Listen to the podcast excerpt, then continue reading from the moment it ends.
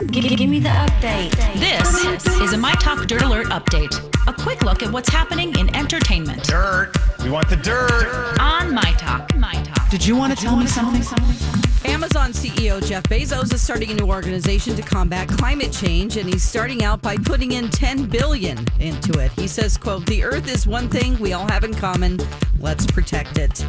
All right. Well, Hollywood lost another one of its own. MASH star Kelly Nakahara has died after a short battle with cancer. Nakahara played Lieutenant Nurse Kelly on the show. She was 72 years old.